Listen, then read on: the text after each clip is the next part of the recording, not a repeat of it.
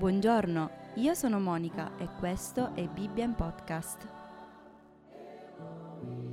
Oggi leggeremo insieme il Salmo 44.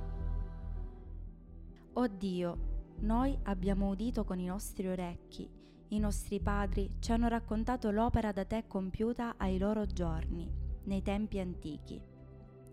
Tu con la tua mano hai scacciato nazioni per stabilire nostri padri hai distrutto popoli per fare posto a loro.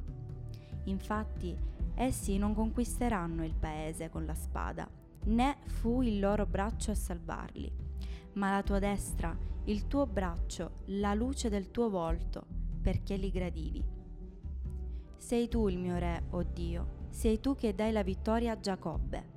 Con te noi abbatteremo i nostri nemici, nel tuo nome disperderemo i nostri avversari. Io non confido nel mio arco, e non è la mia spada che mi salverà, ma sei tu che ci salvi dai nostri nemici e copri di vergogna quelli che ci odiano. In Dio ci glorieremo ogni giorno e celebreremo il tuo nome in eterno. Ma ora ci hai respinti e coperti di vergogna e non marci più alla testa dei nostri eserciti. Tu permetti che voltiamo le spalle davanti al nemico, quelli che ci odiano ci depredano. Ci hai svenduti come pecore destinati al macello, ci hai dispersi tra le nazioni. Tu vendi il tuo popolo per pochi soldi e non ne hai fissato un prezzo alto.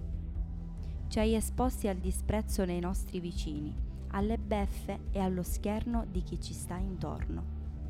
Ci hai resi la favola delle nazioni, i popoli scuotono il capo quando si tratta di noi. Il mio disonore mi sta sempre davanti, la vergogna mi copre la faccia a causa delle parole di chi mi insulta e mi oltraggia, a causa del nemico e di quanti vogliono vendicarsi. Tutto questo ci è avvenuto, eppure non ti abbiamo dimenticato e non siamo stati infedeli al tuo patto.